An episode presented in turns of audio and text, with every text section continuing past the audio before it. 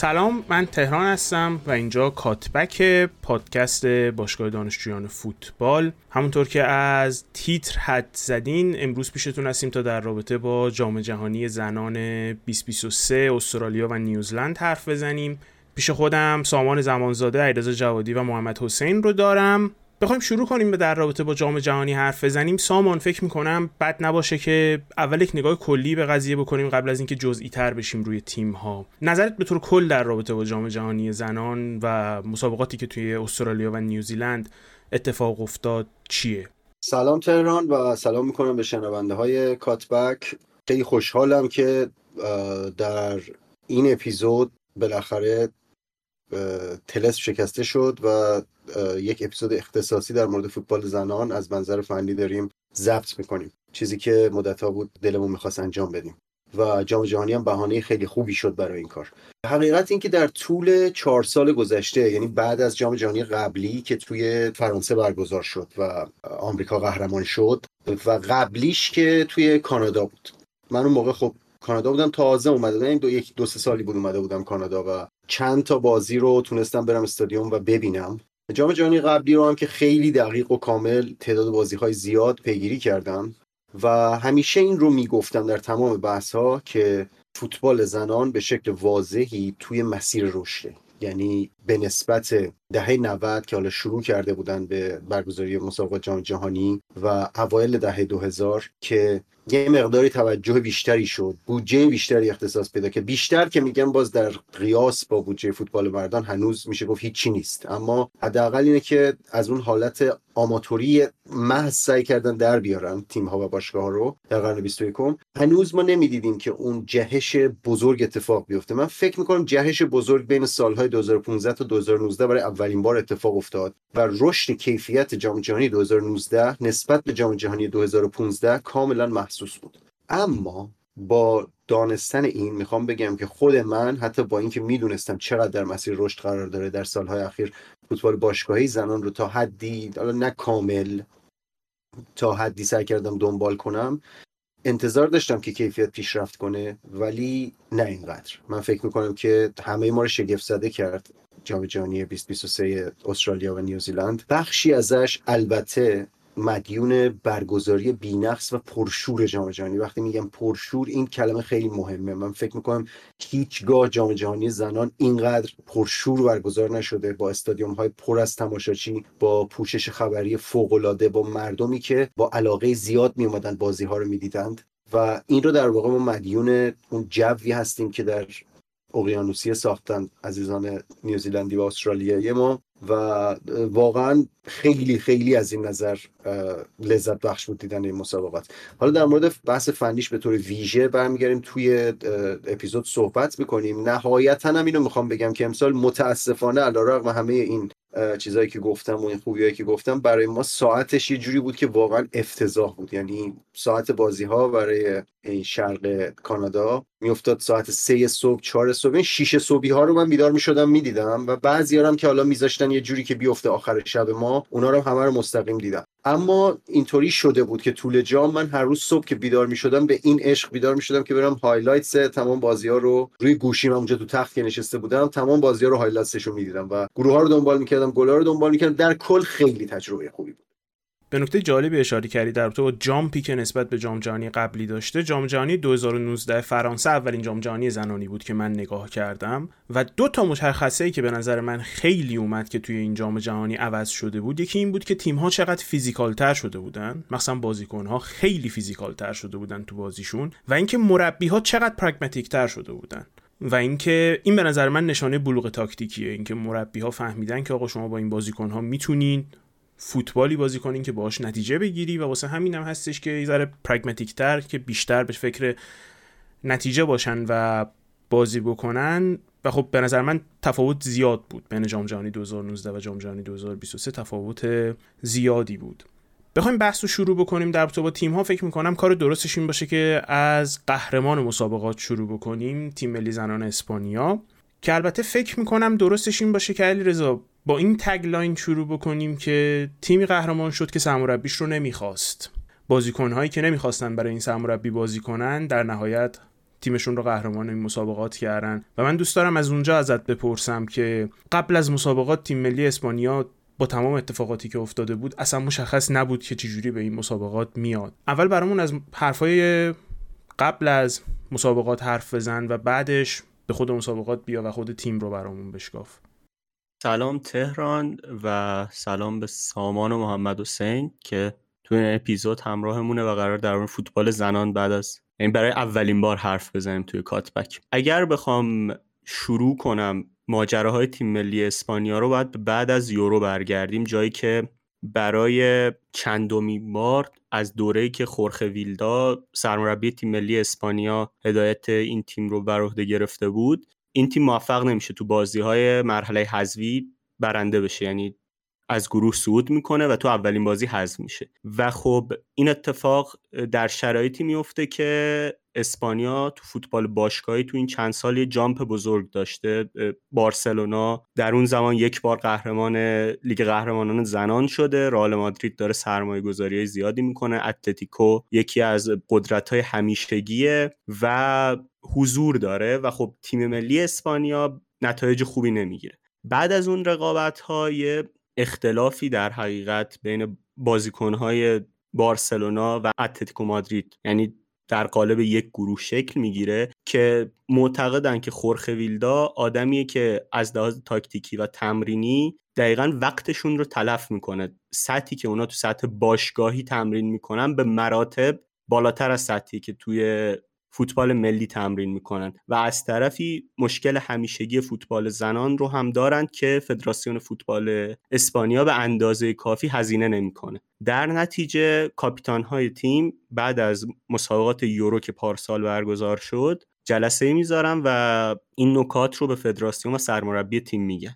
از اونجایی که خیلی نتیجه نداره وارد مرحله بعدی میشن و سه, نفر از بهترین بازیکنهای تیم پاتریک گویخارو هافک بارسلونا جنیفر هرموسو هافک بازم اون زمان بارسلونا و الان بازیکنی که تو لیگ مکزیک بازی می‌کنه و پاردس کاپیتان تیم ملی اسپانیا و دفاع بارسلونا توی کنفرانس خبری میان و این انتقادات رو به شکل کلی تر میگن. توی اون کنفرانس میگن که نمی‌خوان سرمربی عوض بشه. درخواستشون هیچ وقت این نبوده که سرمربی عوض بشه اما میگن خیلی مشکلات وجود داره. چند هفته بعد سه هفته بعد در واقع 15 تا بازیکن از تیم ملی اسپانیا میگن که به دلیل شرایطی که وجود داره ما نمی‌خوایم تا اطلاع ثانوی به تیم ملی دعوت بشیم. بین اون بازیکن ها خیلی اسمای معروفی هست. بنماتی کسی که بهترین بازیکن همین جام شد. حضور داره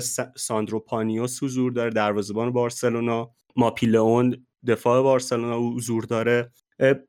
ماریونا کالدانته کسی که تو فینال رقابت ها پاس گل رو داد حضور داره و خیلی خیلی بازیکن های بزرگی بودن. اما سه تا بازیکن اصلی و بهترین بازیکن تیم ملی اسپانیا اون بیانیه رو امضا نمی‌کنن. پاردس الکسیا پوتیاس و هرموسو. در واقع دلیلش بیشتر برمیگرده به اینکه یک نقش رهبرتور داشتن و نمی‌خواستند این پیوندی که بین تیم ملی اسپانیا و این بازیکن ها وجود داره لزوما شکسته بشه. و خب توی این مدت و چند ماهی که بعضی از این افراد نبودن بازگشت جنیفر هرموسو و پارادس و تغییراتی که توی تیم ملی اسپانیا رخ میده باعث میشه که بعضی بازیکن ها برگردن. بونماتی برمیگرده ماریونو کالدانته برمیگرده و اوناباتیه اوناباتیه کسیه که دفاع راست منچستر یونایتده و واسه بارسلونا سالها بازی کرده و قرار از سال بعدم دوباره واسه بارسا بازی بکنه.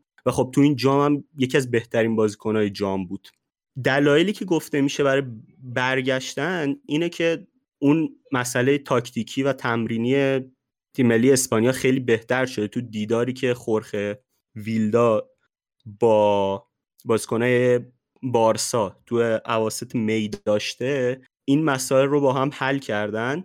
اما مسئله که در مورد کلا ماهیت این تیم وجود داره و باید در موردش گفته بشه اینه که دو تا از مشکلات به فدراسیون و سطح تاکتیکی برمیگشته. مشکل سوم مشکلی بوده که تو رفتار حرفه سرمربی تیم ملی اسپانیا و کادرش بوده. مثلا گفته می‌شد اگر بازیکنها می‌خوان از هتلشون برن بیرون باید بگن که با کی میرن و مسئله دوم وقتی برمیگردن باید کیفاشون رو نشون بدن. یا از بازیکنها تقاضا می‌شده و این درخواست وجود داشته که تا قبل از نیمه شب در اتاقشون رو حق ندارن قفل کنن. سطح مشکلات انقدر بدیهی و بیسیک بوده. و دلیلی هم که از خورخه ویلا تو تمام این مدت حمایت می شده اینه که خب رئیس فدراسیون فوتبال اسپانیا خیلی علاقه داره آدمهایی رو سرمربی تیم ملی کنه که خیلی آدم خودشن یسمنن و اون شرایط رو حفظ کنه که در نهایت تو تیم ملی مردان هم این اتفاق افتاده. و خب حالا جدا از اون 6 تا بازیکنی که گفتیم برگشتن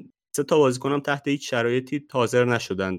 سه تا از بازیکن خیلی خوب که قطعا اگر برمیگشتن بازی می‌کنن یکیش پاتریگوی خارا بود یعنی تنها نفری که تو کنفرانس خبری اولیه بود و حاضر نشد برگرده دومی ماپیلئون دفاع آرسنال که حتی این دو نفری که میگم توی اون متنی که اماهیز مقاله که اماهیز قبل از شروع مسابقات نوشته بود واسه تلگراف اگر اشتباه نکنم تو متن اشاره کرده بود که اگر این دو نفر بودن می‌شد به راحتی گفت که اسپانیا شانس اول قهرمانیه. و خب دو نفر خیلی می‌تونستن تفاوت ایجاد بکنن. تو سطح عمل کردی که اسپانیا داره. و نفر سوم کلودیو پینا هافک و وینگری که خیلی جوونه و خب خیلی خوب عمل کرده تا اینجا توی کریرش. یه بخشی از اون بازیکن ها هم توی اون لیست 15 نفره حاضر شدن برگردن اما به نظر می‌رسه اختلافی که از سمت فدراسیون وجود داشته با اینها و دشمنی که در حقیقت وجود داشته باعث شده که اینها توی این رقابت ها بازی نکنند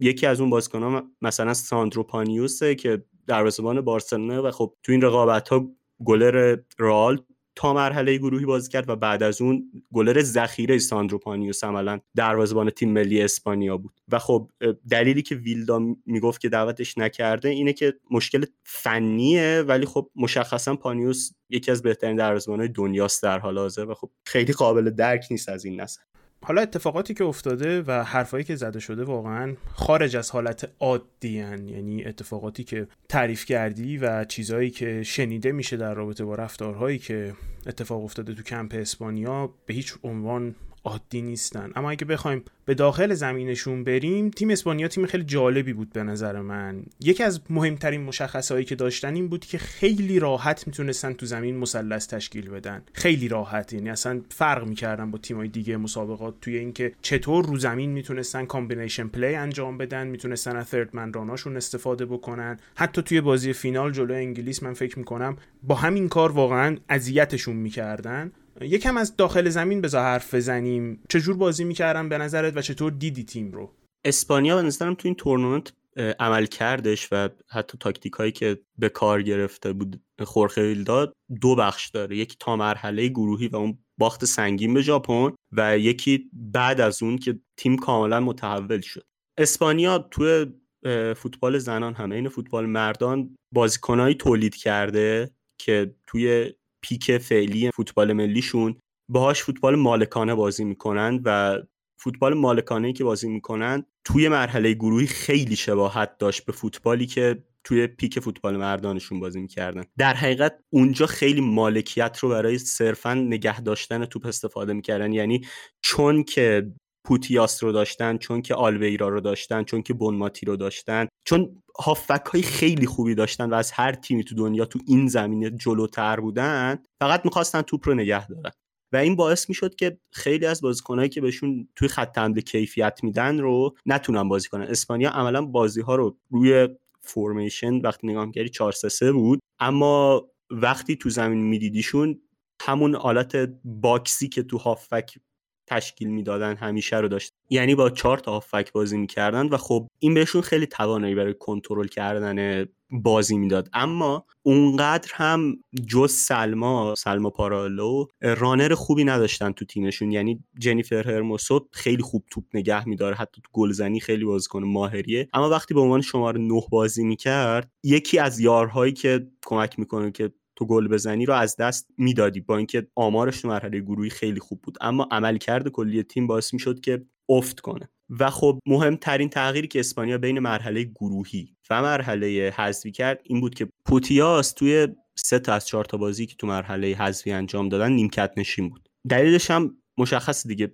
بازیکنی که 6 تا بازی بعد از مصونیتش از مصونیت زانویی که داشت انجام داده و خب خیلی آماده نبود تو کل مسابقات. این جایگزینی که خورخه ویلدا انجام داد توی خط هافک و خط حمله باعث شد که اسپانیا یکی از به نظر من بهترین بازیکنهای مسابقات رو بتونه تو سمت راست خط حملش بازی بده و همراه با دفاع راستشون یه ترکیب خیلی خوب بسازن.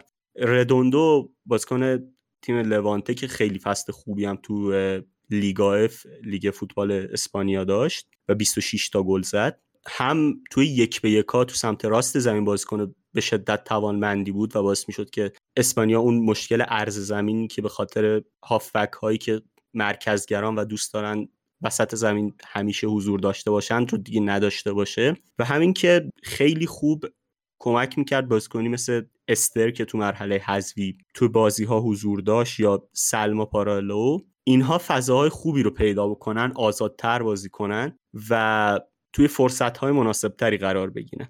از طرفی یه سری تغییرات تو خط دفاع هم داشت که به نظرم خیلی کمک کرد. آنترس کاپیتان تیم ملی اسپانیا بعد از مرحله گروهی کنار گذاشته شد و کودینا بازیکن بارسا و تا چند روز دیگه احتمالا آرسنال به خط دفاعی تیم اضافه شد در حقیقت. ترکیبی که بین پاردس و کودینا توی بازی از بالای زمین شکل گرفت. فکر کنم یکی از دلایل موفقیت اسپانیا بود. جفتشون هم به شدت توی دوئل ها بازیکن های خوب و موفقی بودن. هم اینکه هیچ ترسی از اینکه تو شرط سخت و در واقع پرس رقیب گیر می‌کردن نداشتن از اینکه پاسای کوتاه بدن و اسپانیا مالکیت رو از دست نده. و خب این بزرگترین شاخصه اسپانیا بود توی مرحله حذوی و مخصوصا فینال. جایی که اسپانیا خیلی خوب توپ رو عقب زمین نگه می داشت و مسلسه که شاید حتی تو یک سوم دفاعی خودشون تشکیل می‌دادند باعث می شد که وینگ بک های تیم ملی انگلیس جلو بیان و جنیفر هرموسو با یک که اون زمان تو خط اسپانیا بازی کرد با یک پاس وینگر تیم رو آزاد کنه و دائما تو فضایی که لوسی برونز جا میموند سلما حرکت می‌کرد و اسپانیا موقعیت میساخت. یا توی اون سمت زمین بونماتی و ردوندو این کار رو می‌کردن و اسپانیا توی اون بازی جدا از موقعیت هایی که در زمان مالکیتش داشت خیلی خوب تونست از مالکیتی که توی یک سوم دفاعی خودش داره استفاده کنه و دائما ضد حمله ها و انتقال های سریع رو داشته باشه به خط دفاعی تیم ملی انگلیس. و خب این چیزی بود که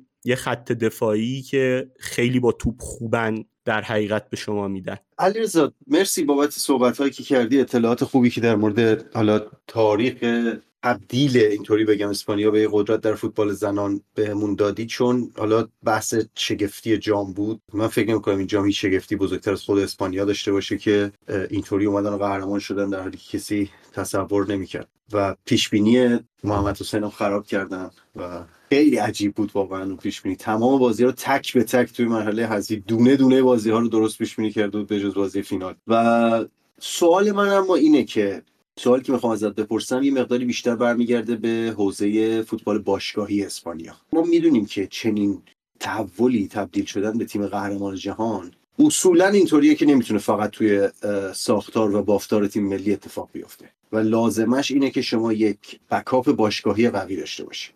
حالا چیزی که حداقل در ظاهر می نمایاند دو تا نظری است. اولین چیزی که ما می‌بینیم یکی اینه که خب تیم ملی دامیننت کاملا با بازیکنهای تیم باشگاه بارسلونا تیم ملی اسپانیا که خب حالا خیلی هم اینو ارجاع می‌دادن به قهرمانی اسپانیا در جام جهانی 2010 که اونم فکر کنم همینطوری بود. هفت بازیکن اصلی از 11 تا بازیکن مال بارسا بودن. چیزی که من می‌خوام بدونم باشه شنونده هم دوست داشته باشن بدونن اینه که آیا این پروژه این تحول که ما همونطور که تهران هم اشاره کرد چیزی که داریم می‌بینیم الان اینه که بازی اسپانیا بازی تیم زنان اسپانیا امضا داره شکل داره سبک داره. می‌تونیم به یک فلسفه فوتبال به یک مدرسه فوتبال مربوطش کنیم که خب این خیلی تحول بزرگیه در فوتبال زنان به نظرم که یک تیم خودش رو به جایی برسونه که بشه دسته بندیش کرد توی یکی از اسکول های فوتبال. آیا در سطح باشگاهی هم فدراسیون یا حالا خود باشگاه ها پلن خاصی رو دنبال کردن که بتونن این تحول در سطح فوتبال زنان شکل بگیره یا نه؟ این محدود میشه در واقع به چند تا باشگاه بزرگ. در حقیقت در مورد اینکه باشگاه های بزرگ از کی شروع کردن یه جواب واحد وجود نداره. بارسلونا و اتلتیکو مادرید خیلی وقته که یعنی به نسبت چیزی که بقیه باشگاه شروع کردن خیلی وقته که تو فوتبال زنان سرمایه گذاری می‌کنن. و مثلا حدود 20 ساله که این اتفاق داره میفته.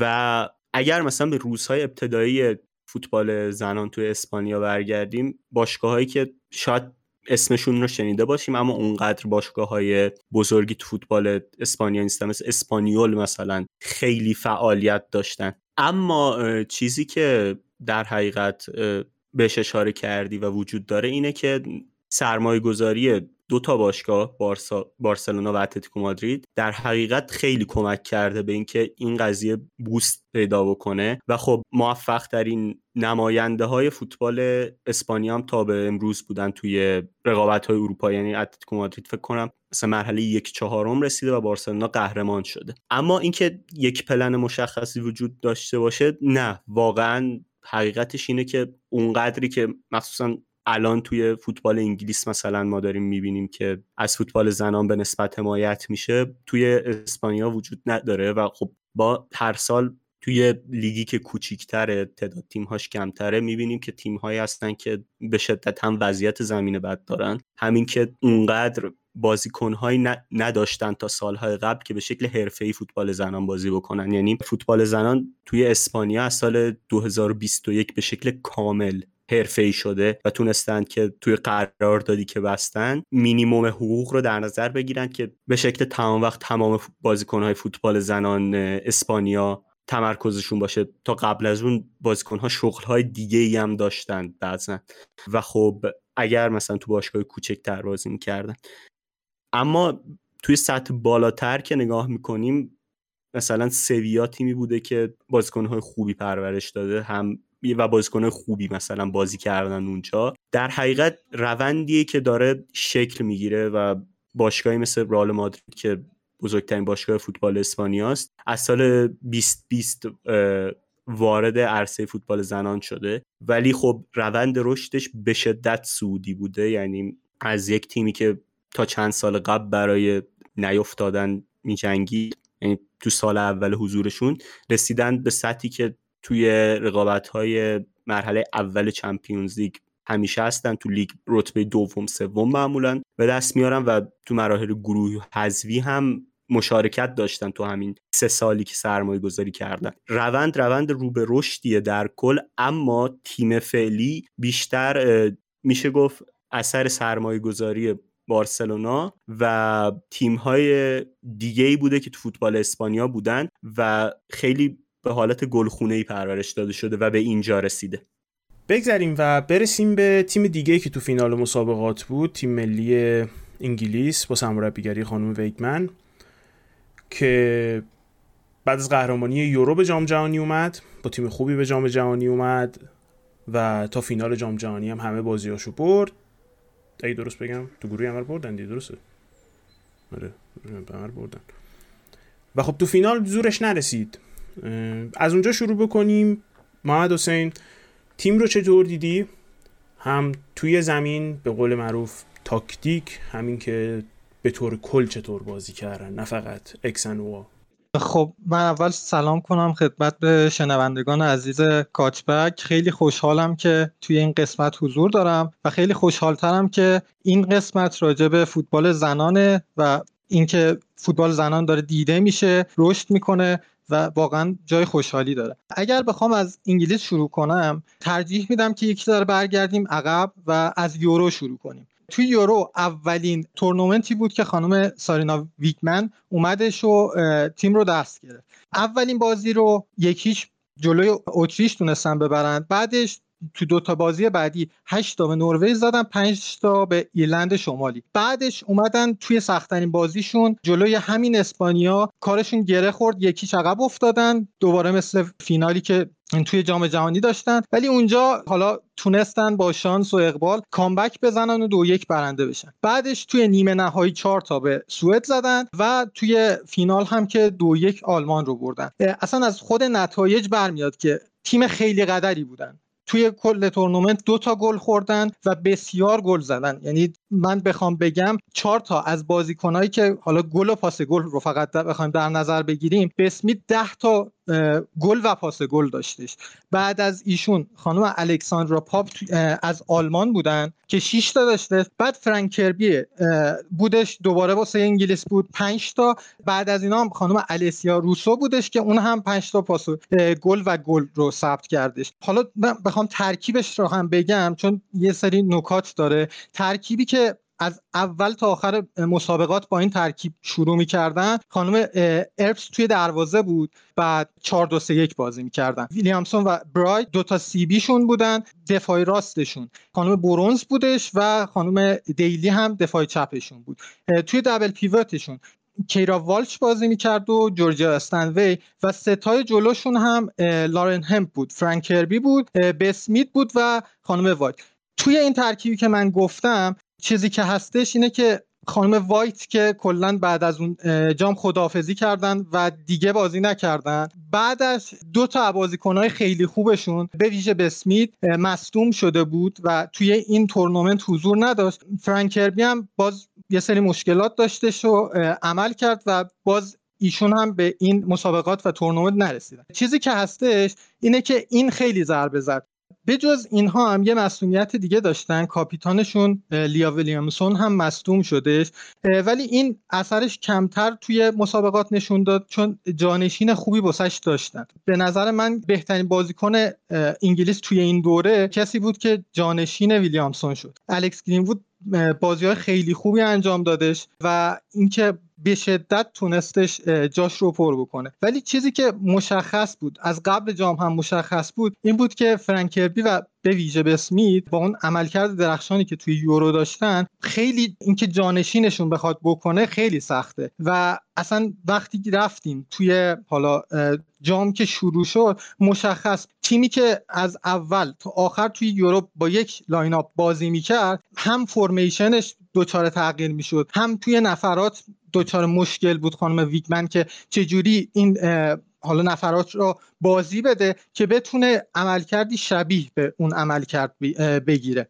توی جام جهانی بازی ها که شروع شد از اون 4 2 3 1 سویچ کردش روی 4 3 3 توی بازی هایتی یک صفر برنده شدن خیلی فاصله زیاد بود. با اینکه خوب بازی کردن ولی اون انتظاری که ازشون داشتن رو نتونستن برآورده بکنن. بازی دوم رو تونستن دانمارک رو ببرن. این بازی رو هم 4 3 شروع کردن. یک اتفاقی که این وسط افتاد اون شماره 6 که بازی میدن کیرا والش که بازیکن به شدت خوبی هستش و بسیار کارآمده و یک مهره که می‌تونم بگم جانشین کردنش بسیار سخته مصدوم شدش جوری که اصلا با برانکارد بردنش بیرون. یعنی یک جوری بود که احتمال می‌دادن کل جام رو از دست بده. ولی خب بعد یک بازی برگشت. توی بازی سوم با این مصدومیت باعث شد که بیاد از 4 3 3 سویچ بکنه روی 3 5 2 و کاری که شدش اینه که بهترین بازی انگلیس رو توی اینجام حداقل توی بازی سوم دیدیم که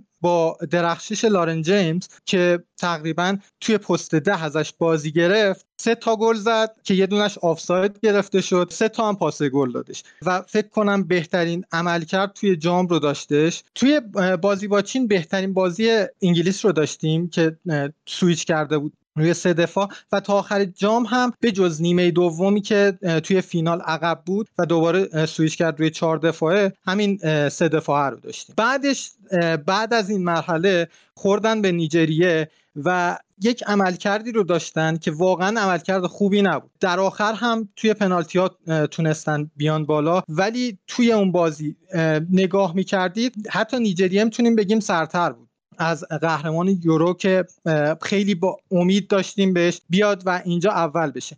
یک چیزی هم که بود یک سری اتفاقاتی افتاد مثل حذف نایب قهرمان یورو آلمان مثل حذف برزیل مثل حذف قهرمان المپیک قبلی کانادا. اینها باعث شد که سمت جدولی که انگلیس درش قرار گرفته سمت بسیار آسونی بشه. و تنها تیمایی که می‌تونیم بگیم یک ذره می‌تونستن انگلیس رو اذیت بکنن به جز همین نیجریه که واقعا اذیتشون کرد استرالیا بود که اون هم باز نسبت به تیمای اونور خیلی ضعیفتر بود و فرانسه که فرانسه هم به خود همین استرالیا باخت و اصلا به اونجا هم کار نرسید.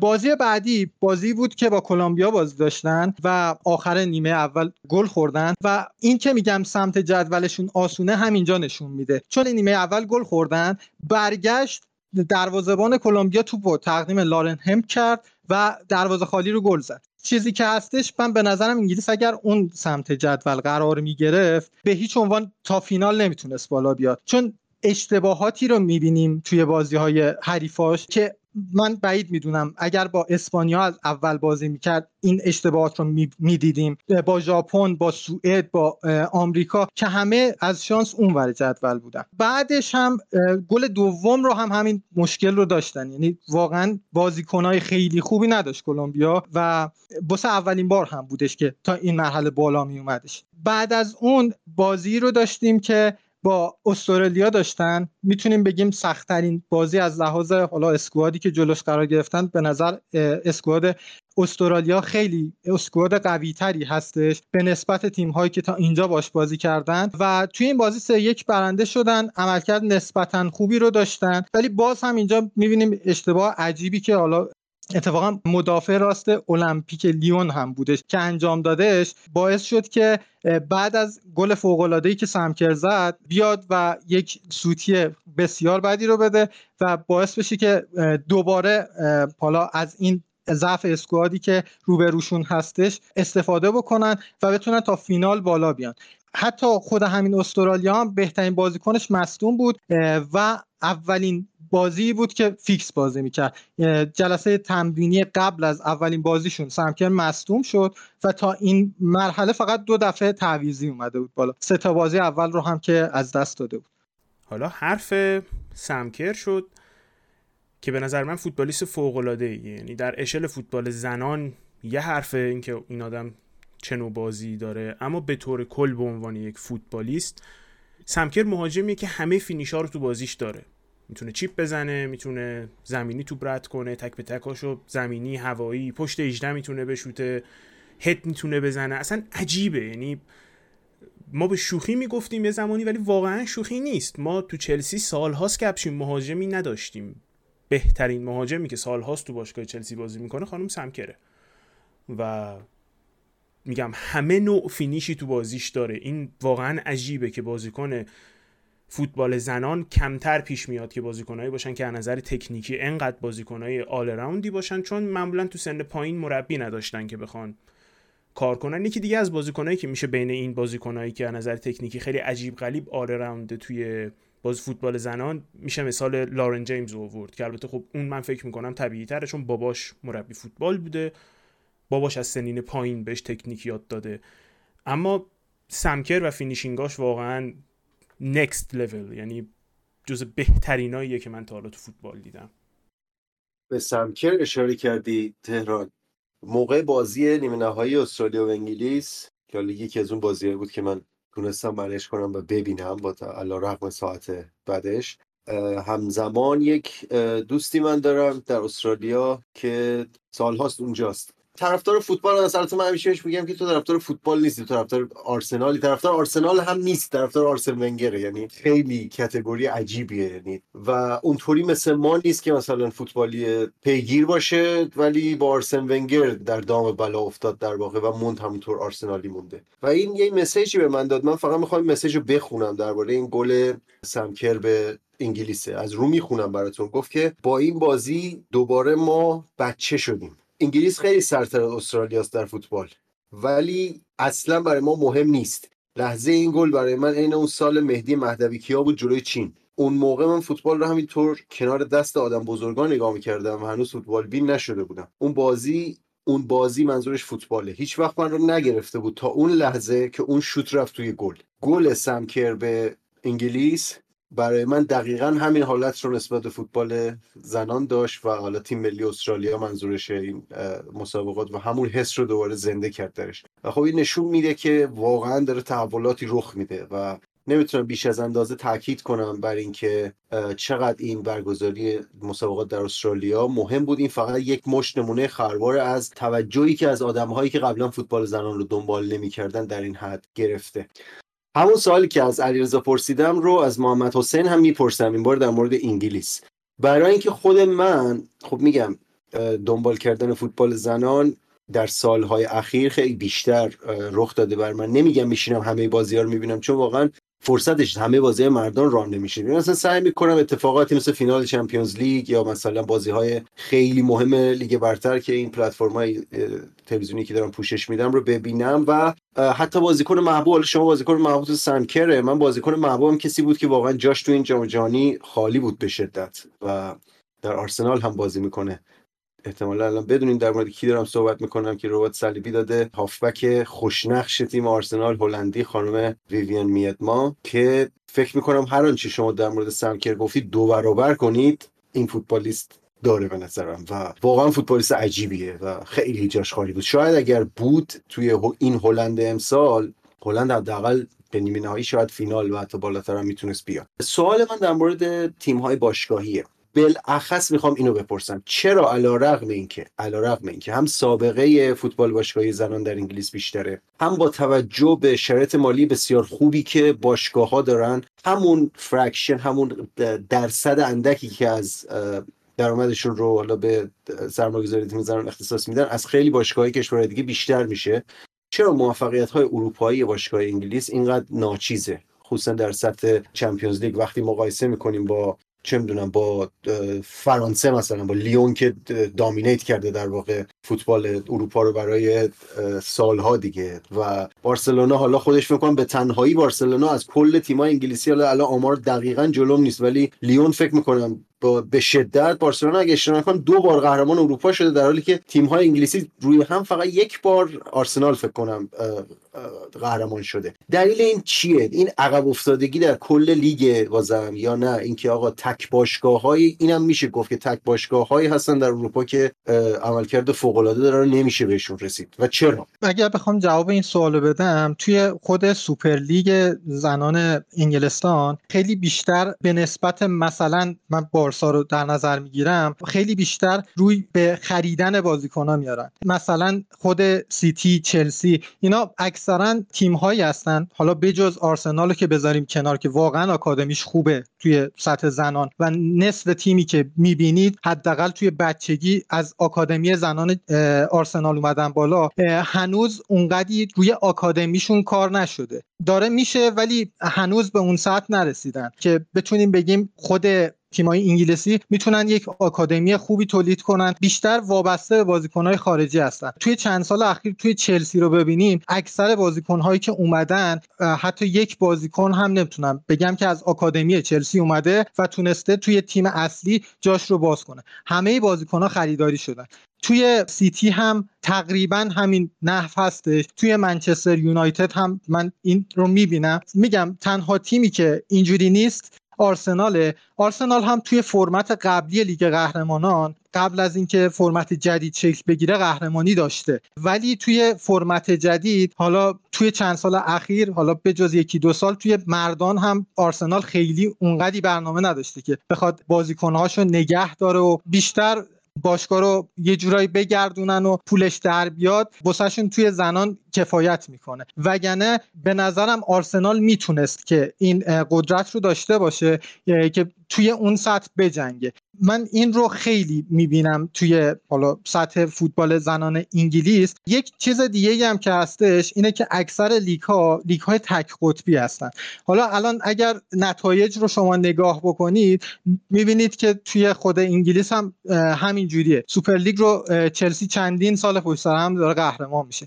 ولی همیشه به روزهای آخر کشیده این قهرمانی و همیشه اذیت شده. چه امسال توسط منسیتی چه پارسال توسط آرسنال چه سال قبلش چه دو سال قبلش توسط سیتی که اذیت می‌شد. حتی یه بارم نیمه تموم موند و چلسی یک بازی کمتر داشت به خاطر کووید به خاطر میانگین امتیازات قهرمان شد. همیشه این فشاره هستش. تا روزهای آخر روی تیم‌های انگلیسی که بعد کسب سهمیه بکنن دوباره چند تا تیم قوی هستن توی انگلیس که مثل خود منچستر یونایتد مثل حتی سالهای قبل تاتنهام هم بود که امسال جدا شد از این جمع. سیتی هستش آرسنال هستش و اینها دوباره یک جنگ دارن واسه دو تا سهمیه لیگ قهرمانان و واسه قهرمانی. واسه همین اسکواده بعد خیلی اسکواد بزرگتری باشه به نسبت بقیه تیم ها مثل بارسا مثل لیون که خیلی اونقدی چالش ندارن واسه قهرمان شدن یا حتی توی سری خود یوونتوس هستش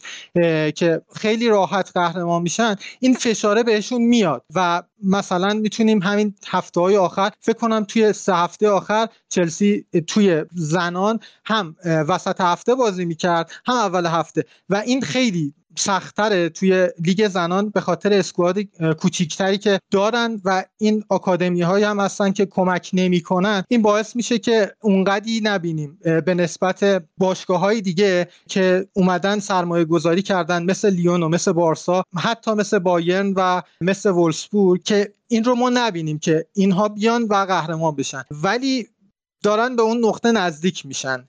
مثلا ببینید بازی آخری که چلسی با بارسا کرد توی فینال لیگ قهرمانان که من اون رو هم به این دلیل می‌بینم که رفتیم فینال لیگ قهرمانان که هم لیون اون سمت جدول بود هم بارسا اون سمت جدول بودش و وولسبورگ هم که قوی ترین تیم این سمت جدول بود اونقدی حال و روز خوبی نداشتش و همون اون سال هم قهرمان نشد و باین قهرمان شد. اون سری چلسی اومد چهار تا خوردش و بازی رو همون نیمه اول واداد ولی این سری اومد جنگید. حتی تا لحظات آخر هم شانس برای برد چلسی داشتش. اینکه بیاد برگرده و بازی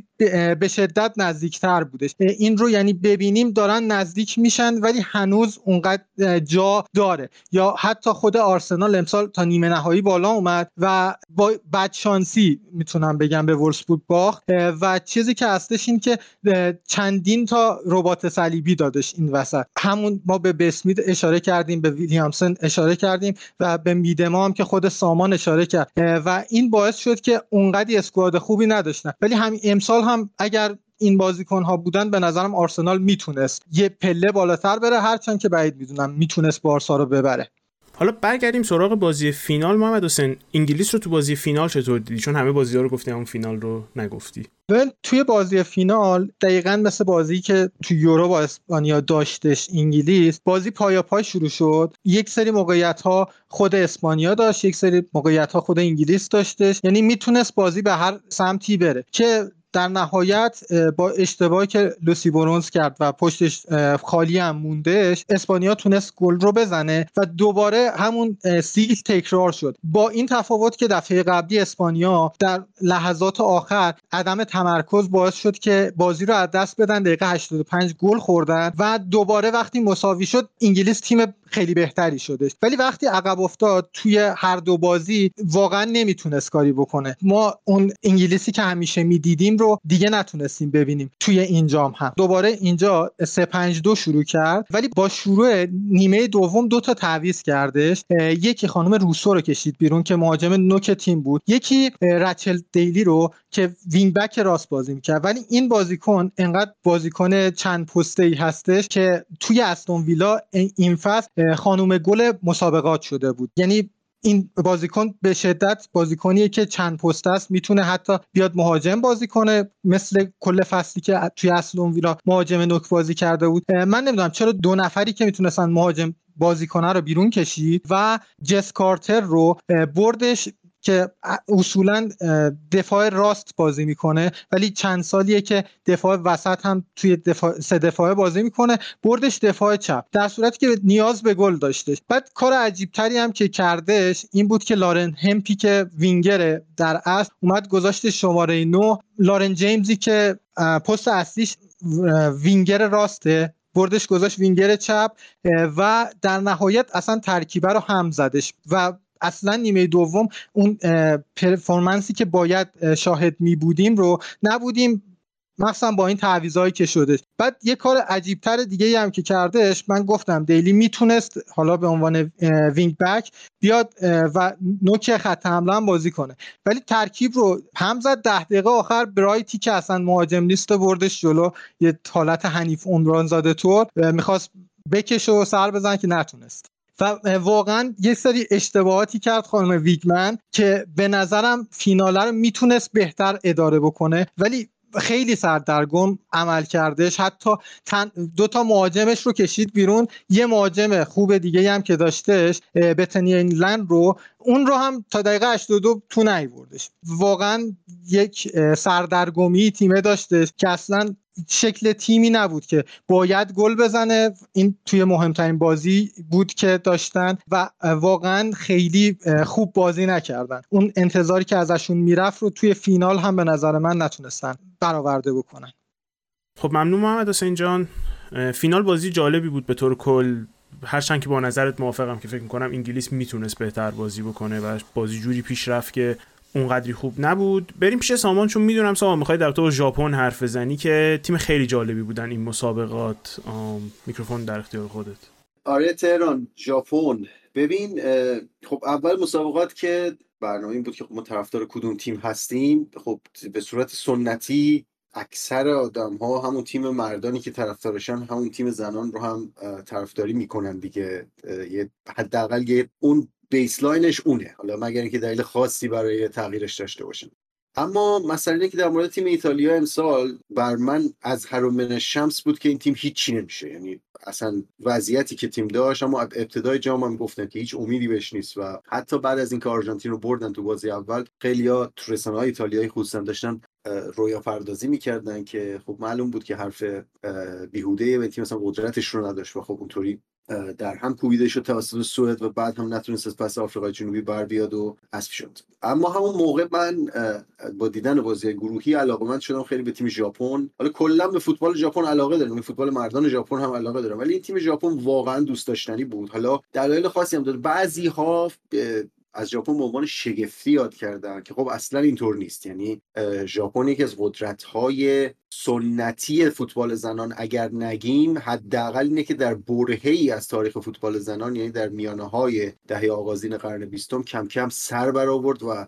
حیولایی شد تو فوتبال زنان که جام جهانی 2011 رو توی آلمان بردند و در جام جهانی 2015 کانادا هم به فینال رسیدند. در همون دوره توی المپیک لندن یعنی یک سال بعد از قهرمانی جهان در المپیک لندن هم مدال نقره گرفت. اما خب بعد از اینکه اون نسل بازیکنان فوتبال ژاپن جاشون به نسل جدید دادن یک روند نزولی آغاز شد. روند نزولی آغاز شد به این ترتیب که خب تو سال 2011 که قهرمان شده بودن در جهان و 2015 هم که رسیدن به فینال بعدش اومدن و در سال 2019 توی یک هشتم نهایی حذف شدن. و از اون ناامید کننده تر این که در المپیک توکیو که همه میزبان هم بودن و همه امیدوار بودن که حتی مدال طلا بگیره تیم فوتبال زنان ژاپن به نیمه نهایی هم نرسیدن و هیچ مدالی هم نگرفتن و حذف شدن. اما این تیمی که الان اومد توی این مسابقات خیلی امید بهش وجود داشت. دلیلش هم اینه که مربی این تیم فوتوشی ایکدا این مربی تیم زیر 20 سال ژاپن بود که چند سال قبل یعنی 2018 اگر اشتباه نکنم این تیم رو قهرمان تیم زیر 20 سال جهان کرد. یعنی در همون زمانی که نسل تیم بزرگسالانشون در حال افول بود یه نسل جوان در حال سربرآوردن بود که قهرمان جهان شد. و الان تعداد نسبتا خوبی از بازیکنهای همون تیم زیر 20 سال در تیم ملی بازی می‌کنن در تیم اصلی بازی می‌کنن. و خب ژاپن این دفعه اومده بود که ثابت کنه خب ما هنوز قدرت جهانی هستیم و شروع بازی هم که جوری بود که کوبنده بازی می‌کردن دیگه. اما یه نکته خیلی مهمی که در مورد ژاپن می‌خوام بگم اندازه تاکتیکی بودن این تیم بود توی مسابقات. شما می‌دید که این تیم در مقابل تیم های قوی و ضعیف دو تا فوتبال کاملا متفاوت رو این قابلیت رو داره که بازی کنه و این باز هم مهر تاییده برای اینکه چقدر تیم ها از نظر تاکتیکی پیشرفت کردن. بازی ژاپن در مقابل اسپانیا رو وقتی شما بازی قبلی گروهیش مقابل زامبیا و کاستاریکا مقایسه می‌کنین متوجه این تفاوت میشی که اینا چطور تونستن تو بازی برابر اسپانیا با صرفا 23 درصد مالکیت توپ و 150 تا پاس بازی رو چهار بر صفر ببرن. به سرعت compact می شدن توی transition های مثبت خیلی سریع بودن. سریع باز می شدن توی فضاهای خالی موقع ضد حمله. به راحتی همدیگر رو پیدا می کردن با پاس های کوتاه و vertical خیلی عمودی بازی می کردن و خب ستاره تیم قبل از آغاز بازی هم فکر می‌کردن که یعنی در واقع فوروارد قدیمیشون که از معدود بازیکنهای بازمانده از نسل قبلیه که مینا تاناکا باشه که بعد هم نبود بازی می‌کرد. ولی در وسط های مسابقات توی نوک حمله یعنی با هم عوض می‌شدن. با یوکی عوض می‌شدن. ریکو یوکی که حالا اونم داستان جالبی داره. یک فوروارد نوک جوون ژاپنیه که 23 4 سالشه و توی social media حالا برای علاقمندان انیمه و مانگا یه توی اینستاگرام یه پیج مانگا داره. اصلا یه پیجی داره که خیلی محبوبه و اصلا شناخته میشه با مانگا. و اگه مانگا دوست دارید انیمه دوست دارید follow ش کنید. جوانگرایی در این تیم energetic بودن بازیکن ها compactness توی دفاع یعنی follow کردن دستورهای تاکتیکی مربی در فاز دفاعی اینا رو همه رو ما تو بازی اسپانیا می‌دیدیم و این خب باعث شد که واقعا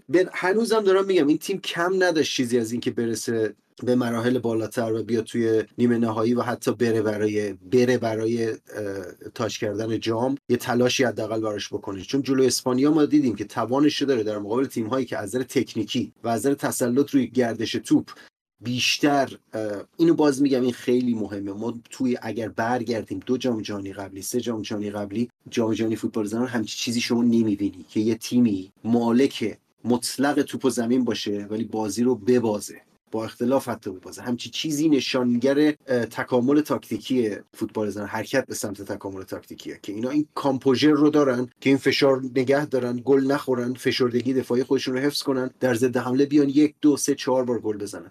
در پایان حالا خدافزی تلخی داشت ژاپن از جام ولی اون بازی هم اتفاقا جز بازی بود که یعنی بازی که ژاپن دو یک به سوئد باخت بازی بود که من دیدم زنده و واقعا مستحق حذف نبودن یعنی اواخر بازی خصوصا در دقایق 20 دقیقه پایانی درسته که سوئد تیم از نظر فیزیکی واقعا وحشتناک بودن یعنی خیلی سخت بود بازی کردن باش و شما می‌دیدین تفاوت فیزیک بدنی بازیکنان ژاپن و سوئد رو اینا همچنان با اون 3 4 3 انطباق پذیر خودشون داشتن اون بازی رو هم منیج می‌کردن. ولی خب گل خوردن و عقب افتادن اما اواخر بازی نابود کرده بودن سوئد رو و فقط تیر دروازه بود که نجات داد. یه پنالتی هم که از دست دادن یک تیر دروازه خیلی عجیب غریب هم زدند که گل نشد. و خلاصه سرانجام حذف شد دیگه از مسابقات. تیمی که تیم دوست داشتنی بود. اینجوری میبندم حرفمو که وجود اصلا این که ما نشستیم بعد از جام جهانی زنان.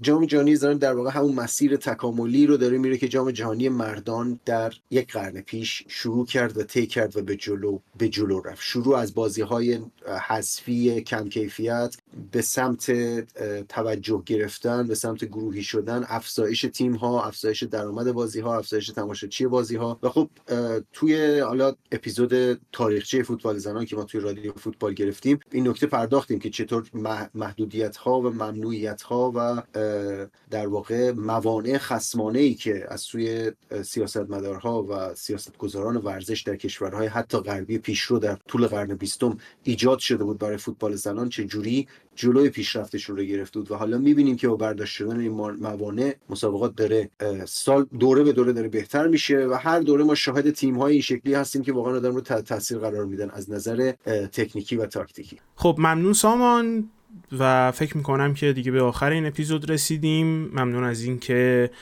به ما گوش دادین و به ما گوش میدین. مواظب خودتون باشین و خداحافظتون.